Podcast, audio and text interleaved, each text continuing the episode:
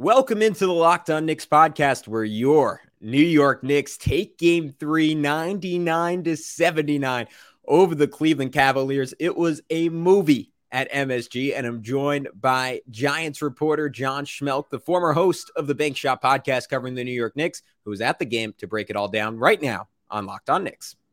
You are Locked On Knicks, your daily New York Knicks podcast, part of the Locked On Podcast Network. Your team every day. And I think we see Willis coming out. There he comes right now. Starks without a five. Ewing for the win. Yes. Thompson cuts left. Now fires it. And he's good. And he's fouled. It counts. And he is Anthony for three. Bang! That one goes to back. Randle puts up a three. Bang! Bang! Randle knocks down the three. becomes infectious. Becomes infectious. You are Locked On Knicks, your daily New York Knicks podcast. I want to thank you for making Locked On Knicks your first listen today and every day, because that means you're an everydayer. And we love our everydayers here at Locked On Knicks. So um, if you're not, please subscribe on YouTube to join the Everyday Club. Uh, these are five days a week here on Locked On Knicks. Recently, we've been like seven days a week. Um, but it is all worth it when you have a game like this. Uh, but who's talking to you? I'm Gavin Schall, your favorite play-by-play broadcaster's favorite play-by-play broadcaster. And man, that game was an absolute joy. I was not able to attend in person, but I'm joined by someone who was. Um, so without further ado, uh, let's let's get into one of the best Knicks games of the last 20 years with John Schmeelk. All right, guys, as promised, I am joined by John Schmeelk, New York Giants team site reporter, podcaster, and the longtime host of one of the greatest Knicks podcasts of all time, the Bank Shot podcast. Uh, John, I, I gotta be I, I miss listening to you every week, man. But this is this is a great occasion to reunite. You were in MSG. 99 79 victory for our New York Knicks. Um, I can't start anywhere else. What, what was the experience like being in the building? Oh, it was great. I mean, I don't remember the last Knick playoff when I was at. Uh, I was at a couple of games, you know, against the the Heat in the '90s that they won. I was also at Game Six, eight men, one mission, where they lost. Um, but yeah, you know, we're walking out of that place with a win and a fun win. Uh, it doesn't get much better than that. I'm still smiling. You could probably hear my voice is not as melodious as it usually is. Um, there was a lot of yelling, a lot of screaming, but it was uh, it was a lot of fun. I can't really wipe the smile. I got my little got my little playoff towel behind me. I already hung it up. A little free uh, playoff T-shirt, rocking that. So yeah, it was atmosphere was great. Fans were into it. Um, half an hour before the game, they were chanting "Let's go Knicks" on the uh, escalators heading up to my section. It was uh, it was a lot of fun. John, uh, I was not at the game, but I am lucky enough to be wearing that shirt because uh, my roommate was very kind and, and grabbed me one, and he's he's a Nets fan, so he did not want it. But anyway, it's neither here nor there. Um, how?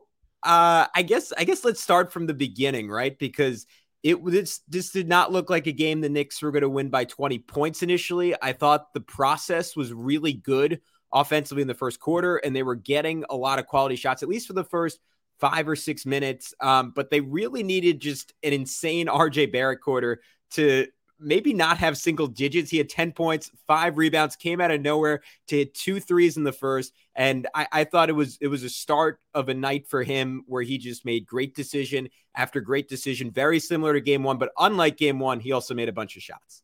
Yeah, look, he made shots. Uh, he had five rebounds, I think, in that first quarter as Yeah. well. Hit a couple of threes. He had a steal. Uh, Barrett was great, and he's the reason the Knicks, I think, finished the first quarter up two, It was, it was even 17 17. 17 17. They would have been down eight points without him because you could tell the rest of the team was all juiced up. Even Brunson was a little juiced up, right? Randle couldn't make a shot. Uh, Grimes couldn't make a shot. I mean, the only other player that played decent in that first quarter was Mitch because he had a couple offensive rebounds in there. He couldn't make a free throw. But look, uh, RJ kept his team in the game early, and then Brunson took over the game late. And they needed one of those, you know, non Randle Brunson guys to step up. And in the first half, it was Barrett. IQ, we can talk about him. He he uh, did well late. And uh, yeah, without RJ in that first quarter, the Knicks don't probably win this game. They needed him to step up, and he did. And I thought what I liked about his game the most, Gavin, to be honest with you, is even once he got going, he didn't try to do too much and like driving it on three guys and take really difficult shots and you know take mid range pull ups. He got labs in transition. He caught and shot open threes. He attacked the closeout here or there. He worked the screen, but if the shot wasn't there, he wasn't forcing it. He was passing it. Uh, only two turnovers in the game, eight of twelve from the field. He was efficient. Uh, I thought his defense was was also better uh, than it was in game two, certainly. So all around, this is how you want RJ Barrett to play. He doesn't need to take a lot of shots. He just needs to take and make good ones.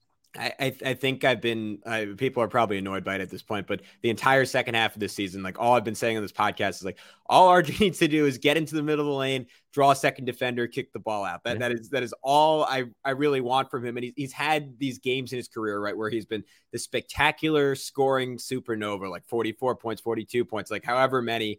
Um, and that just never feels totally sustainable for me, especially against a defense like this. And you could argue the three point shooting tonight, probably not totally sustainable, given that he's been pretty much the worst high volume three point shooter in the league since January. But the process tonight, I, I think, is very sustainable. And and to your point, um, not only like under control, but just very proactive in terms of how he was setting guys up, but you could tell he was driving with the intent to pass the basketball. Like he even hit Grimes on one where we didn't get an assist for it, but on this little backdoor cut in the first quarter where Grimes missed, got his own rebound um, and put it back in. And then his presence in transition was crucial when um, in game two, he, he missed a couple of layups in transition, was was much better about taking his time, not forcing it if it wasn't there, but if it was, he was very aggressive getting all the way to the rim. And, and, then I think that built up his confidence to attack in the half court. And we didn't see it a whole lot, but he had a play where he went right at Garland um, for a layup. And, and, and it was taking advantage of the fact that the Cavs only had one of their two big guys on the floor. It was just Evan Mobley, and he was able to finish over Garland because Mobley was preoccupied just sticking to a Knicks big. Um, and then the interior passing to finish it off, to your point, getting middle, kicking out to Josh Hart for a three, got middle again. It led to IQ attacking a closeout, um, and Darius Garland um, just flew right by IQ because he was out of position helping on RJ, and then IQ got a floater. I mean, the way that like we've, we've talked all year, like can RJ even get himself going? The way he was able to build confidence in other guys who couldn't do it on their own, like that. Uh, who knows if he can sustain it? But that feels like a real step for him. Yeah, he let the game come to him. He didn't try to do too much. And look, this entire Knick team is going to have trouble finishing at the rim in the half court because of Jarrett Allen and Evan Mobley. Um, we're going to talk about Randle. I'm sure. I'm sure fans want to kill him for three of 15. You know, he missed a lot of shots that I didn't think were bad shots, to be honest with you. Yeah. He just missed shots, and I didn't think his processing was bad. He only had two turnovers in the game. I thought he moved the ball fairly well, to be honest with you. I did not have a huge problem with how Randle played. And even though he was two of 10 from three, my biggest criticism is probably he, he started hesitating on some of those open baseline threes, where instead of just taking them, he tried to drive, and that got him into trouble a little bit. So I thought, in large, even though the Knicks in that first quarter, to your point, only scored 17, uh, they scored 55 in the next two quarters, which is obviously, you know, if you can do that over the course of the game, that's 110. Um, I thought they got really good shots for most of the game. Very rarely, unlike game two, where you're sitting there at the end of the possession or during the possession, like, oh my God, this is like pulling my eyebrows out like one at a time. This is brutal. Uh, I thought, you know, give Tom Thibodeau credit. I think he made a big adjustment in this game where he did not send his bigs to screen for Jalen Brunson anymore. He did a lot of guard guard, you know, one three, one two screens where, you know, the Cavs weren't blitzing those, either switching them or hedging and showing. And that allowed Brunson and the Knicks other guards to spread the floor a little bit more and get the offense going, which is the opposite of what happened in game two. Yeah, I thought that was. I want to. I want to circle back on Randle, but I'm I'm with you. I thought that was a game changer. I was surprised that they went away from it in game two because in game one, I thought Grimes in particular did a great job of getting Caris LeVert repeatedly um, off of Jalen Brunson. Um, in this game, the Knicks, for whatever it was reason, hard. It was hard tonight. Hart was great at it. Yeah, it was hard. But in the second quarter, it was Immanuel Quickley, which was yeah. surprising because Grimes was on the floor. But I mean, you you look at the Knicks box score. Um, uh, this Clyde, Clyde would be uh, fainting over this stat. Immanuel Quickley finishing with a plus minus plus of 27 oh. um, in in 23 minutes. Um, and I think a lot of that had to do with that second quarter, where if you remember, Brunson um started just one for six in this game. And it felt like maybe a repeat of that five for 17 from last game. Goes on to make nine of his last 12 shots. And I think that all started when Quickley started screening for him just because you, I mean, it, was, it's the same thing with Quentin Grimes, but maybe even more so with Quickley because he's a little bit faster moving off the ball. Um, you, you hear it, it's a five alarm fire when Quickley's open for three. And it, it forced Cleveland to make switches that they didn't want to make um, the first one led to a wide open Randle three, and that was Randle's first points of the game in the second quarter. And, and, then from there, I think Brunson got more confident. Um, and whether it was Cedi Osman or whether it was the guards, he started scoring. And then once he started scoring, like instead of continuing to like force the issue, saying like, all right, this is my first playoff game at MSG. I need to drop 40. I need to go down in the annals for that. He started making these great passes, like had a fader. And then on the very next play, like got under the basket, did like the little Steve Nash dribble, slipped it to a cutting Julius Randle for a dunk, got middle again, had a little fake to bait Evan Mobley, then a bounce pass to Isaiah Hartenstein for a dunk. Um, another one where he um, faked it to Mitch, and like Mobley, you could see his head kind of pivot over to Mitch, and then just whipped into the opposite corner to Obi Toppin. Um, I think that was partially set up by his scoring, but also just Brunson's patience, where he started throwing in these ball fakes and, and started dictating the action, rather than rather than letting the Cavs defense dictate it to him. All right, guys, it's that time. Nissan's most electric player of the week, and I I had some trouble with this one. Um, I decided to go with, um, and first let me say Nissan's most electric player of the week is brought to you by the all new, all electric 2023 Nissan Ariya. Um, I got to go with RJ Barrett for electrifying Madison Square Garden early in this game. The team was kind of out of sorts. Um, they were struggling a little bit, and, and RJ Barrett flashed his usual brand of brilliant fierceness, stroking a couple threes. He looked fiercely elegant, flying to the rim, showed his stunning power in transition and bullying his way to the rim. Um, but but then just a, also like a, a certain just like slickness and savviness with his ability to get deep into the lane and redirect it out to open shooters was completely unselfish but simultaneously electrifying. Um, and that is exactly what the 2023 Nissan Ariya brings to the table of his packs pin to your seat power, but also premium intelligence, all in one EV, the all new, all electric 2023 Nissan Ariya, the EV for people who love to drive. And you can shop now at nissanusa.com. You knew he was going to figure it out. Um, if they could get him single covered, he's going to figure out a way to score on guys. You know, I know LeVert's more athletic and longer than he is, but he was going to figure it out. And they got him off of him enough uh, with those kind of guard guard screens to your point. And you know, you mentioned Quickley there. He was good tonight, and I think you started seeing the regular season Immanuel Quickley come out a little bit. I want to see more, and I thought those opportunities for more. I thought he passed up a couple shots he would normally take, um, but I thought he played a lot better, and they're going to need that version of Immanuel Quickley moving forward, especially if Quentin Grimes is is, is going to be out at all, and we'll see what that contused shoulder means in Knicks' PR lingo. Um, you know, it's always interesting with they, they, should they should put a dictionary out so we so we know, and then no one has to freak out about it. Well, a, a contusion is a bruise. Um, I, I am not a doctor, but I do know that to be true. Hmm. So uh, I'm assuming it's more than just a boo boo. So we'll have to see what his what his actual injury is. So, but look, Quickley played really well, and again, again, I think he got more comfortable as the game went along, and he started, you know, looking like himself, which was great. And, you know, I think the other thing that you like about this game, Gavin, Knicks won by 20 points and they only shot 10 of 33 from three. It's not like they shot particularly well from behind the arc. You know, Randle was two for 10 from behind the arc. Jalen Brunson was 0 for 4 in the game. So I still think there's some room there. Now, the Cavs, on the other hand, I mean, they only shot uh, 21% from three, three of 15 combined for Garland and Mitchell. Uh, you want to throw in Caris LeVert at six for 26. So that's going to get better too. Um, they're not going to shoot that poorly. I mean, uh, Darius Garland, if you showed somebody the tape of game two and then show them the tape of game three, you would be like, did somebody like put on Darius Garland's jersey? Is that is, is that the same guy? I mean, yeah.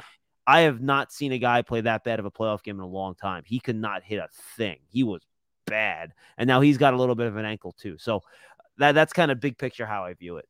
Yeah, this was something I heard uh, Prez talking about on, on Pod Strickland, and and he was talking about um, game two, where he was just saying, look, like Jalen Brunson had three or four shots go halfway down and out. If he makes those shots, maybe the Knicks are feeling more confident. Maybe, maybe it's a game into the second half. Like who knows what happens. And playoff games are just so predicated on confidence and momentum. I, I just think that it's a, it becomes a more emotional sport than regular season basketball. And, and to that point, um, big credit to, to you and and the 20,000 or so people you were with tonight um, making a lot of noise I think really having an impact on because Cleve, Cleveland just looked shook from the opening tip and that was part of it for Garland but also Garland just had all these open jumpers and a bunch of them were kind of like Brunson last game halfway down and out and when they didn't go in like it gave the Knicks one, it bought them some time to get going, but two, it felt like Cleveland just never really recovered from a swagger perspective.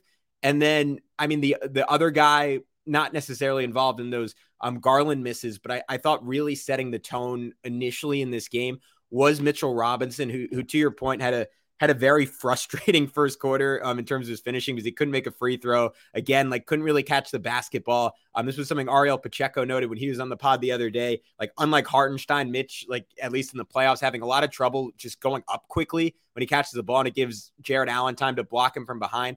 But man, what he did defensively in that first quarter, and and honestly, just throughout the whole yeah. game was like one of the better. Like if you're just gonna isolate aside the floor, I mean, I, I, thought it was one of the better performances I've seen from a Knick all season. Yeah, in the first quarter, I thought Mitch Robinson was great. Um, he challenged shots, he grabbed offensive rebounds, and to your point, I mean, Cleveland only scored 17 in that first quarter. I don't even think the Knicks defense was that good. I would have to go back and sort it. I don't have it in front of me, but uh, Cleveland, I think at one point was one for 12 from three. And there, the there were a lot of open shots, right? It wasn't oh, like oh wide open shots, yeah. and it wasn't just Garland. Caris LeVert, you know, he had a big third quarter. He couldn't hit the broadside of the barn in the first quarter. He was missing everything. Donovan Mitchell was missing shots too. So the Cavs had a ton of open threes in the first quarter. And you know what Jeff Van Gundy says? It's a make or miss league. If they make some of those threes, the Garden crowd gets a little moody. Maybe they start booing, and things can go bad real quick. So Knicks very fortunate the Cavs missed a lot of those open looks in that first half, first quarter.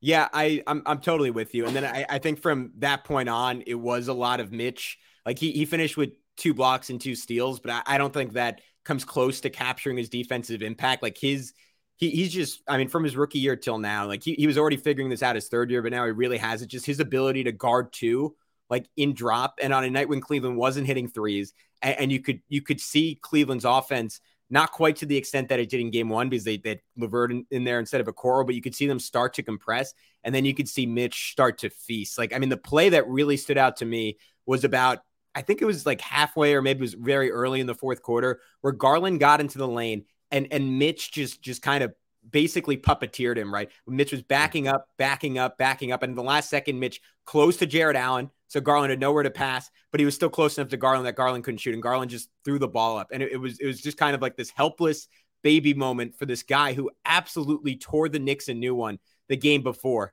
Um, and then there was another play like a few possessions later where Mitch just tracked Garland and swatted him. And and man, I like I, I all I could think of the second quarter was like uh, the Knicks just need to play Isaiah Hartenstein with the way Cleveland was was helping off their centers, but Mitch, like he kind of proved me wrong in, in like in the third and fourth quarter with what he did defensively, and to your point with what he did on the boards. And I, I, thought a big factor of what he did on the boards, maybe this was because the Knicks weren't screening as much with their bigs, but it was the fact that Julius Randle and Obi Toppin, even if they weren't making them, got up a lot of threes. That meant there was only one big in the lane, and yeah. I, I just thought that helped Mitch and everyone else offensive rebounding to such a high extent. Yeah, and both Mitch and Hartenstein were very aware on some of those dump off passes, especially in the second half. From Brunson, to your point, um, I think Randle had one, two at one point. He kind of he had that had, slip to Mitch, and Mitch, yeah, had, Mitch was dropping everything, had a great catch on it. Yeah, and then Obi had one too late where he kind of fake, he kind no of look. the no yeah. look exactly right. So yeah, I, th- I thought they did a really nice job. And look, I'm a person that always says things will average out, so I'm sure the Cavs will shoot better in the next game. But I think the Knicks can shoot better too, right? It's not like they had some unbelievable, you know, shooting game in this game where they shot out of the rear ends and it was unbelievable. That didn't happen. So I think you feel pretty good if the Knicks can come out and, and play the same. And I think not surprising, it wasn't as high intensity of a game for the Cavs defense. And I think again, give Tom Thibodeau credit. He did make adjustments with his offense in terms of how he screened and spread the floor. Uh, it, to your point, I put Mitch under the basket for a chance to clean up on the glass and, and be available for dump offs. And they used the fours to spread the floor, right? So you had Toppin and Randle in that corner on the right side of the floor for most of that game. And Randle had wide open yeah. threes. And look, he's not Ray Allen. We know that. But he's also not two for 10. So I think those will start falling at some point if the Cavs keep giving him those looks, and they will, um, as long as he keeps missing it. And, you know, Randle's going to have one of those first quarters at some point where he just can't miss. And he's going to have a 17 point first quarter. You hope it's game four, and then you hope he starts rolling a little bit. because look, I think the Cavs decided, look, we're going to leave Randle open there because they like to help with their bigs to, to cut off the lane. That's how their defense works. And the Knicks set it up this game where they had outlets. And again, I think that was a really nice job by Tom Thibodeau and the coaching staff. So just well, well done all around. The guys all played better. They coached better. And now you go into game four with a chance to really take a stranglehold of this series where all the pressure is on Cleveland in a environment that's going to be very hostile and frankly not going to turn on the Knicks because they already won the first game at the Garden. So uh, I think you got to love the spot the Knicks are in. And I think you also have to love the fact that there's only one day off. You know, I'm an old guy. I remember back in the 90s where Knicks and Bulls did such good ratings that the NBA would force them to play Saturday, Sunday back to back in the playoffs in 93, yeah. 94, 92, 91, like those years. And, you know, it was always games three and four when the Knicks were home, which was I always got mad because I'm like, oh, this isn't fair. You're making the Knicks play back to back at home. It's so hard to win back to back games at home, and then the Knicks would always split. The Bulls end up winning the series. It was a whole thing. But I do think it helps, given how shallow Cleveland's rotations are, given the fact that Garland just sprained his ankle. You only get one day of rest, and they try to really push their guys in terms of minutes. That can only help the Knicks in game four, where they're a little bit deeper they have more guys they can play. We'll see about Grimes. Quickley can certainly play more minutes. So I do think that's an advantage to the Knicks. And I think Randle, even though, again, I know you want to circle back. So I'm circling yeah. back for you. Yeah, let's do it. Three of 15, shot like garbage. I thought his processing was fine. I thought he did okay. If anything, I wanted him to shoot more threes, even though he wasn't making them. Because, look, it's just it's too hard. Mobley and Jarrett Allen are really good. Like Mobley, with he's a second year player, almost won defensive rookie, the defensive player of the year. I mean, he's so long; it's hard to score over him when he drives. He's trying, he's feinting, he's pumping, he's going up and under. But Mobley's there; he's too good. Randle has to take the threes, and they'll fall eventually. Just keep shooting. Don't you know run into three people and turn it over like he did in game two. I thought he was a lot better, and I think you have to feel good that if he keeps this up those threes will start to fall, and, and he's going to have um, a big game here. So I know fans want to kill him, but I think they have to understand that he's literally going up against maybe the best defensive player at the position in the entire NBA at power forward. So I'm not saying give him a pass. I'm not yeah. saying he's been good, but you know, I heard people at the game saying, "Oh, they should bench him and start Obi Toppin next game." It's like, guys, relax. That's yeah. not happening. Um, Randle's important, and he already grabbed one offensive rebound in that clinch game one. Um, give him opportunities, and I think he'll figure it out here. All right, guys, we'll be back with John in just a sec to uh, wrap up this conversation. Though, as you'll hear, we had, we had trouble wrapping it up because we had so much fun talking about this game. But I want to remind you for a championship team, which the Knicks, I don't want to get too far ahead of myself, but might be on their way to becoming. It's all about making sure every player is a perfect fit. It's the same when it comes to your vehicle. Every part needs to fit just right. So the next time you need parts and accessories, head to eBay Motors. With eBay Guaranteed Fit, you can be sure every part you need fits right the first time around. Just add your ride to My Garage and look for the green check to know the part will fit or your money back. Because just like in sports, confidence is the name of the game when you shop at eBay Motors. And with over 122 million parts to choose from, you'll be back in the game in no time. After all, it's easy to bring home a win when the right parts are guaranteed. Get the right parts, the right fit, and the right prices on ebaymotors.com. Let's ride. Eligible items only, exclusions apply. Yeah, and I think, I mean, what stood out to me with both Randle and Brunson and, and this I, I assume this was a very conscious decision by the Knicks coaching staff and something they drove home the last two days. But both of them weren't over penetrating. And to me, that was kind of like the biggest issue in game two offensively, where they would they'd get into, I mean, Julius in particular, right? He would get into like the thicket and he would and, and sometimes it was off offensive rebound, so you can't help but sometimes it's off the drive. And then it would be Mobley and Allen around him at the rim, and he'd pump, pump, like do everything he can, but you can't change the physics of the situation, right? Yeah. Or, or, the biology, maybe. Allen's like three, four inches taller than him, Mobley's three, four inches taller than him with arms that are a million feet up in the air. Um, but this game, he would kind of wait. Like to your point, when he got reticent from three point range, which I didn't really like either. But to his credit, like he was able to maximize it a couple times where he waited for Mobley to come out and then took advantage of that strength, like bullied him under the rim. But instead of getting to a point where he was trapped between Mobley and Allen, that like that aforementioned pass to Mitch, like it came at exactly the right time. Um, he had like I'm gonna I'm gonna scroll and find in my notes now. Like he he got middle and hit RJ for a wide open three, yep. but again, it was because he didn't get too far and lose his ability to throw that pass. And I, I think this game was a revelation for the Knicks in, in that they realized like this Cleveland defense that granted, like I don't think maybe just not having their home crowd behind them didn't have quite the same on ball verve that they had in game two. Um, but that this Cleveland defense is solvable, like not even with complicated plays, but playing very decisive and making the simple play over and over and over again decisively. And I also want to shout out Julius on defense because he, he had some some really good moments. One play where he shut down Evan Mobley. He had another play where he got switched onto Donovan Mitchell. Um, and it led to Mitchell throwing it away. And, and look, obviously, like, Mitchell's too good to do that all the time. But Randle, like, he he has effort issues. Like I've never questioned him as a switch big. He he is incredibly good in space, like amongst the best in the NBA as a power forward of that. I wouldn't even mind if the Knicks like did that more and switch Randle onto yeah, him. I and, agree. And then, and then if like the worst case scenario there is like Evan Mobley going one on one with like a Josh Hart or RJ Barrett late in the shot clock, Fine. like sign me up. Yeah, that that's okay with me. So I, I liked what he did defensively.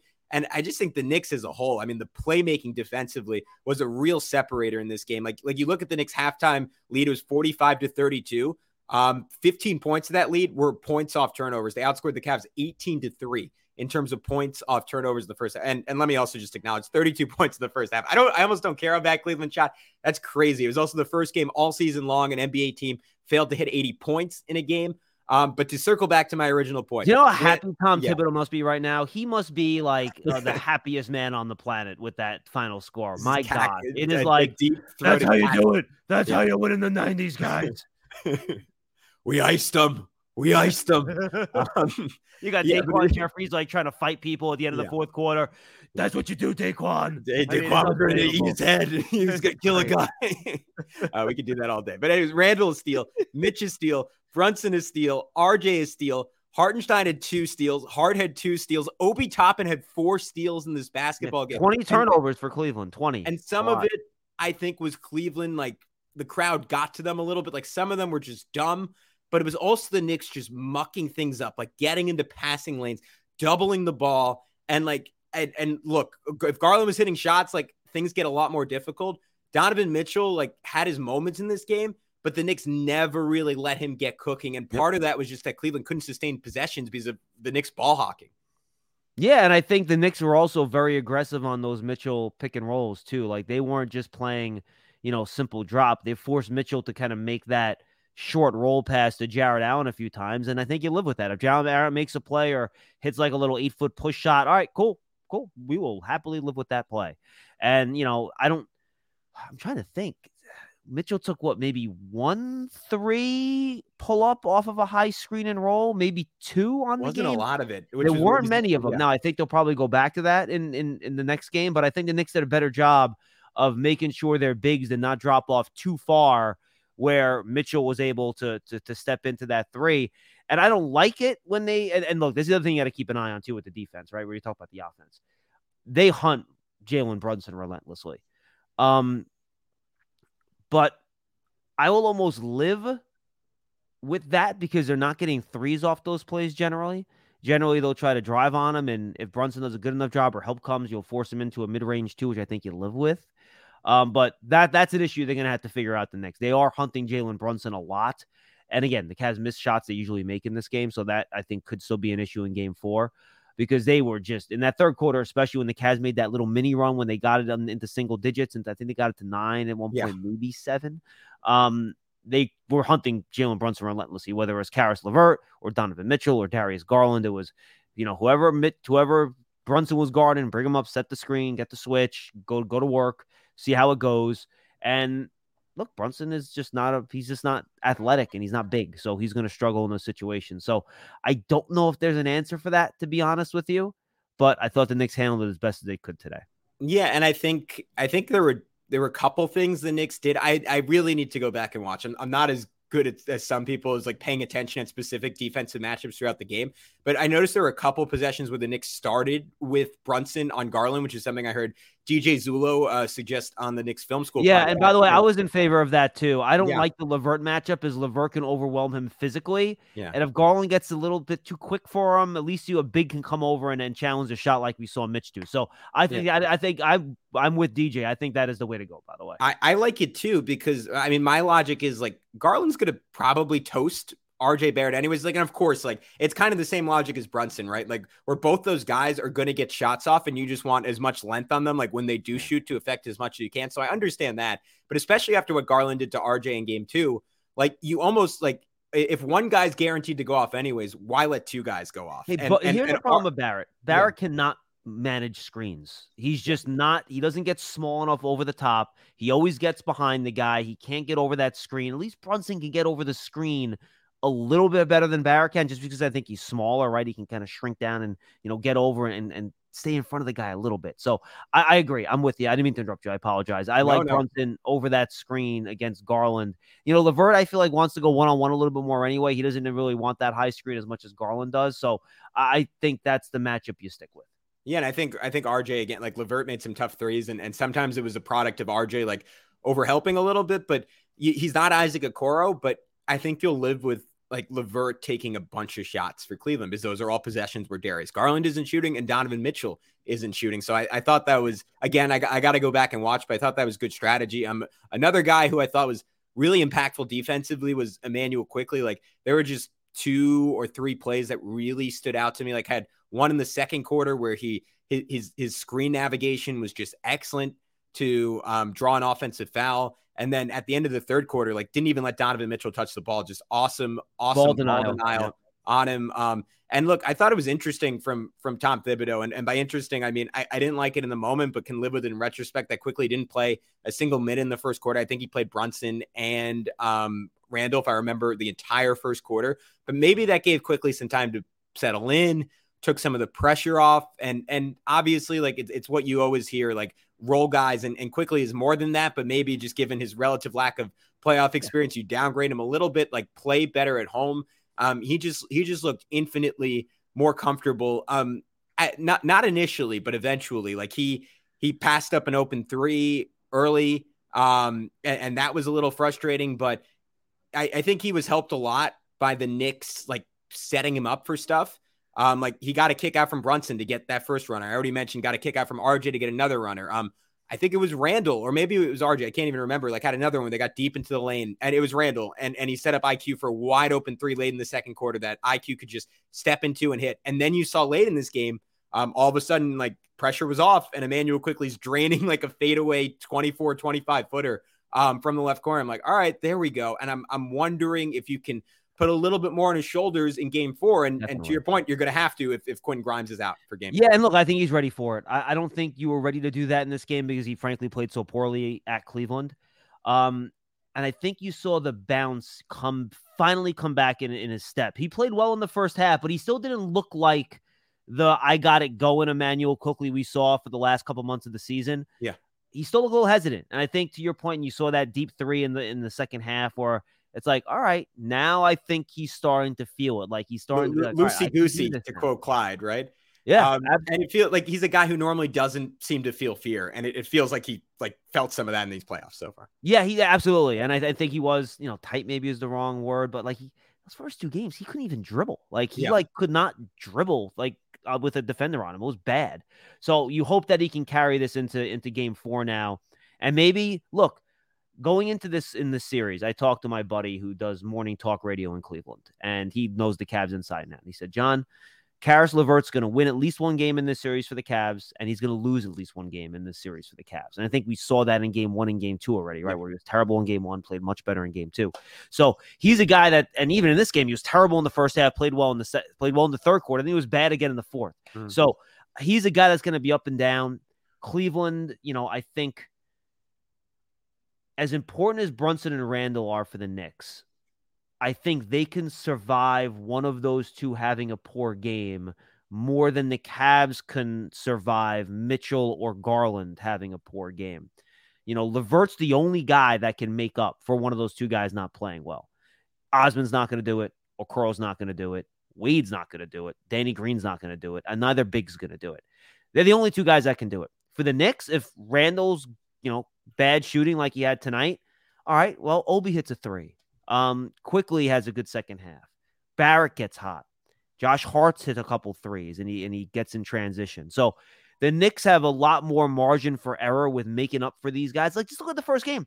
Brunson played like four minutes in the first half And the Knicks are still, well, I think they're up at halftime of game one, right? Yeah. Because they had other guys that could step up, even though one of their two stars wasn't playing well. And they still haven't both played well in the same game yet, by the way, Randle and Brunson in this series. So I think that's advantage Knicks still, which is why I picked them in seven at the beginning of the series because I thought in the end, the Knicks had more ways to win games than Cleveland. Now, we could walk into game four and Donovan Mitchell goes, Hey, I've, I've had enough of this. I'm just going to score 45. And he might score 45. Goller might score 20, and the Knicks could lose. But I think the Knicks have more ways to win. Um, maybe one fewer if Quentin Grimes can't play in, in game four. And if he can't, I think Josh Hart might play 48 minutes because Tom Thibodeau wants his defense on the court on Donovan Mitchell that whole time. Um, maybe you give him a couple minutes in each half, and Deuce McBride can kind of get in there and defend a little bit. The other thing I like to see, and I was talking to my buddy about this at the game, and maybe it's tough to time this up. I would like to see Brunson on the floor when the Cavs bring in the Osmans and the Okoros because I feel like you can hide him on defense a little bit better in those minutes. It's tougher when it's LeVert um, and and and they're two superstar guards, obviously. But I think when they go to those subs and you have those guys in there that oh, Cedi Osman, you want to go take Brunson one on one? Fine, we, we don't care. Do whatever you want. Yeah. I think I would like to see him in the game more against those backups. So maybe you can stagger the rotation a little bit. So he's out there. So his lack of defense doesn't hurt you as much against that bench unit for Cleveland. Yeah, and I think I mean it, it's big for Randle to continue to get minutes against those groups. Like in game one, like he he was having a field day going at Dean Wade, and I think that was almost the most like kind of surprising part of this game for the Knicks is that they didn't really take advantage of those minutes when the Cavs, at, at least in the first half. In the second half, they did, but when the Cavs went to their bench, They had Danny Um, Green on Randle for a couple possessions. yeah, I mean, and yeah, and they did last game, and last game Randle was shooting threes against him, which is obviously not not really what you want. Um, so there, it's still like I guess that's maybe the most encouraging part about this. Like it, it didn't feel like a perfect game for the Knicks. Like it still feels like there's plenty of meat on the bone. And granted, like again, you got to grade on a curve in the playoffs, right? Like you're probably never gonna have a perfect game unless unless you're like a, a, one seed and and and a like true blue title contender. Like that's it's hard to get to that point, but there's still a lot of stuff the Knicks can do. I, I guess what I like maybe we can finish up here. Like what I'm looking at heading into game four is like this felt like a game where the Knicks kind of could have their cake and eat it too, in that Garland missed a lot of open shots and Mitchell was fine, but like certainly not to the heights that he can get to. Um, and in turn, like the Knicks could like like at times like give those guys open shots, at times provide extra protection. But what they really took away that I, I think kind of strangled Cleveland and made them so like they essentially had no offense in this game was that Jarrett Allen and Evan Mobley only took a combined 13 shots and only had a combined 16 points. Certainly didn't do- they had some offensive rebounds, didn't dominate on the offensive glass. Um, and they just didn't really feel like the stressors that they were in the last game where Jarrett Allen tortured the Knicks last game. Evan Mobley had like really good moments offensively. And instead, the Knicks again were like making Mobley play in no man's land. And like it feels like this is a tradition now. Every game where Mobley is two or three plays where he's on the short roll and, and he's five feet away and he's like, All right, come up and guard me so I can throw the lob to Jarrett Allen. The Knicks are like, No, please shoot it. And then every single time he misses it. One time he tried to throw a lob and it went off the backboard. Um, but I I do think those guys will have better offensive games. I think Allen in particular will make more of an effort to be more aggressive. Like, what what do you think the balance is that the Knicks continue to try to strike between like taking those guys away and trying to ensure that Mitchell like can't really cook because it felt like they they leaned a little bit more towards stopping the bigs in this game and kind of got bailed out by the fact that Garland like couldn't shoot and that Mitchell wasn't like at full throttle. I think the balance is simple. Don't let Mitchell take threes off the dribble. Don't let the big guys get dunks. Yeah. That's it. And if, Mm. you know, Evan Mobley hits a bunch of shots in the middle of the lane or Jarrett Allen hits a bunch of push shots or, you know, even if they catch it and then they have to kick it out to, you know, kick it out to a baseline three for, you know, an Okoro or, a, or an Osman, you live with that. You Mhm. take away the big men dunks. You take away the pull up off the dribble Donovan Mitchell threes. And if, um, you know, Garland has it going, you take away his pull up threes too, right? Like he had it going in game two. And I think you live with everything in between. Um, Garland and Mitchell are good enough that they can still beat you doing that. That's why they are who they are and they're all star level players. And Donovan Mitchell is one of the best offensive players in the league. But I think if, if Mobley and Allen beat you by catching it in the short roll and scoring or kicking it out to other players for, for baskets, I think until you see that beat you, you live with it. Um, and to your point, you don't let them do that little handoff lob game. And look, you, you just make them make those shots between three and eight feet, and you hope they miss enough of them. And Mobley's still not strong enough where if you can just body him a little bit, we saw Randle do that on a couple plays. We just make him a little bit off balance on those shots. I think it gets tougher for him. And you live with it. And I think that's the balance you strike. You know, those Mitchell pull up threes off the dribble are killer, you know. And once he gets going, look out. Same with Garland. We saw that in game two, as I said a couple seconds ago. And I think, look, if, if you're fast, if you're forcing a pass to Mobley or Allen from 12 to feet away, 12 to 15 or 18 feet away from the basket off a pick and roll action, I think you've already won. And you make them beat you. And if those two guys beat you, you tip your cap. And I think that's how you have to go about it. Yeah, to me, I mean, Darius Garland is, is kind of the key to all of it because when he starts raining threes, raining long twos, and you have to press up on him a little bit more, and then he's getting blow bys, and then your whole defense is, is out of whack and in rotation, and he starts feeding Allen and starts feeding Mobley for dunks and layups and open shots. Um, those guys start getting confident and they start playing with a different level of aggressiveness on both ends of the floor. And then you, you, compare that to a game like today where that didn't happen. And like the Knicks were like, all right, you're not really a threat. Like we're just going to sit back on the bigs. And it, it, looked a lot more like game one than game two. Um, so I think he continues to be the X factor. And it, it just kind of comes down to maybe, maybe, this is contradictory to my throw Jalen Brunson on his point. Let's see what he can do. But um, I, I, I, think um, if he does not have another spectacular game or like another couple spectacular games, the Knicks are in pretty good position. And um, I, I, guess my last point would be is like I, I kind of think Game Four is going to decide the series. I think if Cleveland can win it, they're good enough to beat the Knicks at home. Um, they just have enough talent, and like and Mitchell in a Game Seven is is kind of terrifying because he could just have one monster game and, and send you on your way. Um, but if the Knicks win, um, again, like you you you you got to win one of two in Cleveland or one at MSG, and that that is a golden position to be in. Hey, look, I'll just I think you're right. I mean, I'm assuming Mitchell's going to be good, and he'll probably win a game on his own because that's why Donovan Mitchell is awesome. And I so maybe it'll happen in game four, maybe it'll happen in game five. I think you hope that happens in Cleveland rather than in New York because I think him doing that on his own is the Cavs' best chance for winning in the Garden. And I think he's probably going to try to take over game four at some point. When that happens, do what you need to do. If that means Deuce McBride, it means Deuce McBride, who's who's really good defensive player. Um, but I, otherwise, other than that, which is going to happen at least once in this series, you hope it's not twice because then the Knicks probably won't win it. Um, it's a LeVert Garland series. That's what it is. And if those guys shoot and play really well and score the ball, the Cavs are going to be tough to beat. If they don't, the Knicks are probably going to win this series maybe in six games. Um, because the Cavs just don't have a lot of guys that can put the ball in the basket. That's their weakness.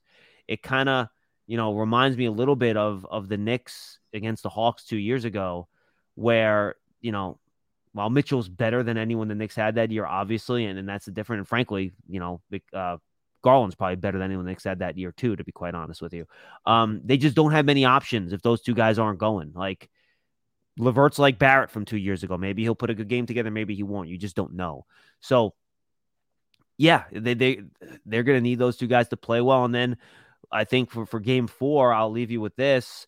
The Grimes injury matters not because of his offense, and he does need to hit some shots. Um, it's his defense on on Mitchell because you know him and Hart have basically been sharing that assignment, and if uh, Grimes can't play, that's all Josh Hart, and then I think you are going to have to see McBride for a little bit um, to get Mitchell, uh, get Hart some of a break on Mitchell, whether he's in the game or on the bench. That's going to hurt you defensively. Um, I think they'll survive offensively with the combination of you know Quickley Hart and you know RJ. Hopefully, will play well again, uh, building some confidence here. So I do worry about that defensively on Mitchell, and I worry about Mitchell taking over that game on Sunday. I think the Knicks will play well. I think they'll shoot better, especially from three, than they did in this game. I feel good that Randle's going to have a bounce back game and he'll hit some of those open threes. I think he'll get those open threes again, and I think he's going to make them. I do. Um, I just, it's a home game. You know, the crowd, even though Randall did not play well, he got an MVP chant at the free throw line in the first half. And I think that had to feel good for him who, you know, he can spiral sometimes and things don't go well, and the crowd stayed behind him. So yeah. I think that's going to open the window for him to, to play better in game four. Again, you hope Grimes can play. We'll see how injured Garland is or not. But I think the Knicks are positioned well. I think they're the better team. Um, the Cavs have the better stars, though Brunson is not far behind uh, Mitchell in that regard. Um, and can the Cavs figure out a way to stop Jalen Brunson? Because right now, when Brunson's one to take over this games, he's been able to take him over, except for that game too, when again that they were doubling him because the Knicks were screening with the big guy, which you're not going to go back to. So we saw the adjustment. Knicks won game one. Cavs adjusted back, started trapping, blitzing, overloading the floor. Knicks adjusted back in game three, right? Screen with the small, spread the floor better, got a bunch of open threes, still didn't make them, still won by 20. And Brunson got favorable matchups to go one on one and score. Now, what do the Cavs do? Do the Cavs have another adjust back? Or if they exhausted, given their talent, have they exhausted their options? And they only have one day to make those adjustments, too. It's not this like, you know, two or three days before game. So I'm curious to see what the Cavs do now to adjust back to what the Knicks did to them in game three. And uh, we'll see how it goes. That's what playoffs are, right? It's one team adjusts, you adjust back, and then who in the end runs out of adjustments. And I think the Knicks are less likely to run out of adjustments because Yeah. they have more guys that can score, which Yeah. is completely different than the Hawks series two years ago when they had two scorers and Reggie Bullock, and it was like, oh my God, what are we gonna do now? It was no, it was it was a dilapidated Derrick Rose who was on one leg after two or three games, Julius Randle, who they were basically flooding his side of the floor against, and then you had Reggie Bullock and RJ Barrett. Yeah, good luck with that. You know, Whoa, whoa, whoa, whoa! You're, you're forgetting Elfrid Payton. Okay, let's yes, I have. Thankfully, I have tried very hard to. Yeah, that was actually a lot of a lot of therapy that got that done for you. Yes, I, I've definitely tried and successfully forgotten Elfrid Payton. So Yeah. that's it's not to the extent because the Cavs are a lot better than the Knick team was. But again, it's Garland and Mitchell, you know, and LeVert when he's on, and he's Yeah. going to be schizophrenic. And the Cavs aren't as good. Remember, they were bad, and not just you know they were not very good on the road this year. They're under 500. Um, the only Eastern Conference team under 500 on the road that were not in the plan. So the top six seeds, they had the worst road record of any team in the Eastern Conference playoffs that did not play in the playing game. So, uh, Knicks weren't a great home team. I know that, but win this game at home. It gives you some cushion. Uh, you don't want to go into game five in Cleveland uh, tied at two uh, because then odds are you're going to be facing an elimination game at home in game six. And then maybe Donovan Mitchell has his take, take it over game, right? What you want to avoid in an elimination game. So stay a step ahead here, seize this series, don't mess around, and, uh, you know, make the last three games a little less stressful. But it's the Knicks, so you know it's probably going to be the opposite, right? Yeah, hundred percent. Um, yeah, to me, uh, final note, I guess, but like I think it, I, I to your point, like I, I don't think the Cavs really have a personnel adjustment to make. Like they just need the guys on the floor to, to play better, and and there's some things that they can tinker with strategy wise. But I, I think starting Caris LeVert, like um, almost a, a- real poor man's version of when Gregg Popovich used to start Manu Ginobili in a must win game. Like like it feels like they they kind of pushed their chips into the table, and like the Knicks saw it, like kind of laughed at it tonight, and won by 20 points. Um, but I, I think again, like like the big switch in this game is that Garland couldn't make shots and the Knicks role players could make shots. Um, I think we're more likely next game to have like those things match up, whether it's Garland missing again or the Knicks role guys missing Yeah. again or the Knicks guys hitting and Garland hitting. Like I think we're due for another close game and those things are going to align. And then it'll just it'll come down to some some crunch time moments, and that's going to be a lot of fun because it's going to be Donovan Mitchell, Jalen Brunson going at it. Brunson like it felt like after a slow start to this series, like one for six, like the, the shot that got him going was when he got Caris LeVert one on one. LeVert played excellent defense on him, had him stop, and and Brunson did like his, his kind of signature like reverse pivot into a pirouette, one step into the Up lane. and under. Oh, Yep. that that is just like it doesn't look legal. And then you watch and you're like, oh yeah, he just pivoted and then took one step. That, that's Yeah. totally legal. Um, but it just doesn't. It does. It seems like it seems more like dance than basketball. Yeah, Um, look, and- Can yeah. can the Cavs guard Jalen Brunson better? Can Yeah. they put a stop to this guy? right. Because And to me, but to I me, don't know. I don't know. I don't know what the unless they just blitz him and they send Well, two at him. John, which- like the which question they can, is, but then the Knicks have enough guys where they should be able to make him pay. So Yeah. I mean, the question there to me is like, is literally just like, like, can like guys other than the Knicks stars make shots? Like whether it's Quickley or Hart or That's like both in terms of like how much attention they could pay to Randle or Randle and Brunson. But then even if Randle and Brunson drive and draw two and kick, and then it's RJ like driving, like you still need like him to be able to kick again, right? Because like when the Cavs and they're gonna they know it's a must win game. They're to play Mobley. They're to play Allen like 42, 44 minutes if necessary. Like, like the interior, like I don't think is going to be quite as open. Um, the way you can get around that again is if guys can hit threes. RJ Barrett, Josh Hart, hopefully Quinn Grimes. and Josh plays. Hart take threes. Josh Hart. yeah, he, he passed up, he passed up another open one, but then he, then he made one later on. Um, take and make threes.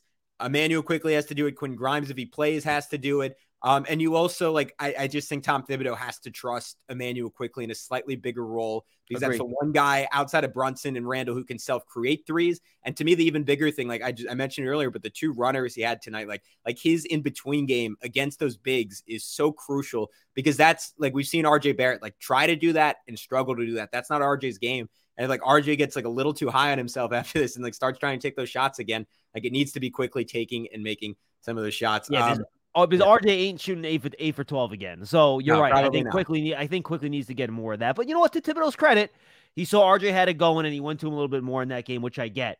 But I'm with you. I, I think Quickley needs to have the offense run through him more in game four than he had in game three. And I think he's now at the point confidence wise where I think you can count on him to do that fairly well. Yeah. All right, John. We've wrapped this podcast up three times. I'm going to do it for I know. real. We just want to, hey, they Uh, won. We want to keep yeah. talking about it. I, I, I I get it. going. If I didn't have to wake up at six thirty tomorrow, this would be this would be a two and a half hour uh, podcast for both of us. But unfortunately, I do. So we're gonna call it right there. But um, John, can you let everyone know uh, where they can find all your fantastic Giants coverage uh, before I let you go?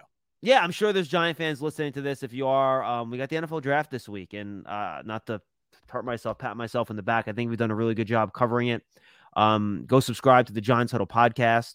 Uh, we've interviewed a bunch of guys around the league, former NFL executives, uh, draft analysts, talking about the draft, breaking it all down. Uh, draft season, if you're not a Giant fan, even draft season is our draft podcast. Tony Pauline and I just talk draft. It's not Giants related at all. It's just draft talk. So if you're an NFL fan, you like the draft, go find, subscribe to draft season. And then we have our daily show uh, Monday through Friday, Big Blue Kickoff Live, which is every day, 1230 to 130. Um, Giants.com, the Giants mobile app, Giants.com slash podcast. And my towel's falling down behind me. I know. think I was going to say that. It feels like I think they're telling me to go. Yeah, my, we gotta call it. my my my gaffer's tape is failing me. But yeah, so if you like the if you like the NFL, you like the Giants, you like the draft, go check out those podcasts. Uh, I think uh, this week should be a lot of fun as the NFL tries to you know refill their their their rosters with uh, really talented young players. Yeah, exciting stuff. Um, ho- hopefully, hopefully the Giants on a Knicks esque trajectory, both in terms of their ability to draft and then their ability to build around it. But John, thank you so much for your time. Thank you so much for everyone who tuned in. Uh, I'm going to see how I'm feeling. We might might be doing a pregame game four keys to the game. Everyone is busy. I tried to get a guest for it. Um, so maybe I'll just I'll just come on and and and, and talk randomly for another 30, 40 minutes. But you know, it feels like we kind of did that tonight. Um, so thank you everyone for listening, and we will talk to you soon at the latest uh, with a game four recap uh, Sunday night, Monday morning. Um, but until then, be good. And uh, yeah, thanks for tuning in. This is Locked On Knicks. All right, thanks so much, dude. That was Nah, dude, uh, no problem. It's every day, 1230 to 130. Um, Giants.com, the Giants mobile app, Giants.com slash podcast, and my towel's falling down behind me. I know. I was going to say that. It feels I think they're telling me to go. Yeah, my, gotta call it. my my my gaffer's tape is failing me. But yeah, so if you like the if you like the NFL, you like the Giants, you like the draft, go check out those podcasts. Uh, I think uh, this week should be a lot of fun as the NFL tries to you know refill their their their rosters with uh, really talented young players. Yeah, exciting stuff. Um, ho- hopefully, hopefully the Giants on a Knicks esque trajectory, both in terms of their ability to draft and then their ability to build around it. But John, thank you so much for your time. Thank you so much for everyone who tuned in. Uh, I'm going to see how I'm feeling. We might might be doing a pregame game four keys to the game. Everyone is busy. I tried to get a guest for it. Um, so maybe I'll just I'll just come on and and and, and talk randomly for another 30, 40 minutes. But you know, it feels like we kind of did that tonight. Um, so thank you everyone for listening, and we will talk to you soon at the latest uh, with a game four recap uh, Sunday night, Monday morning. Um, until then, be good, and uh, thanks for tuning in. This is Locked On Knicks.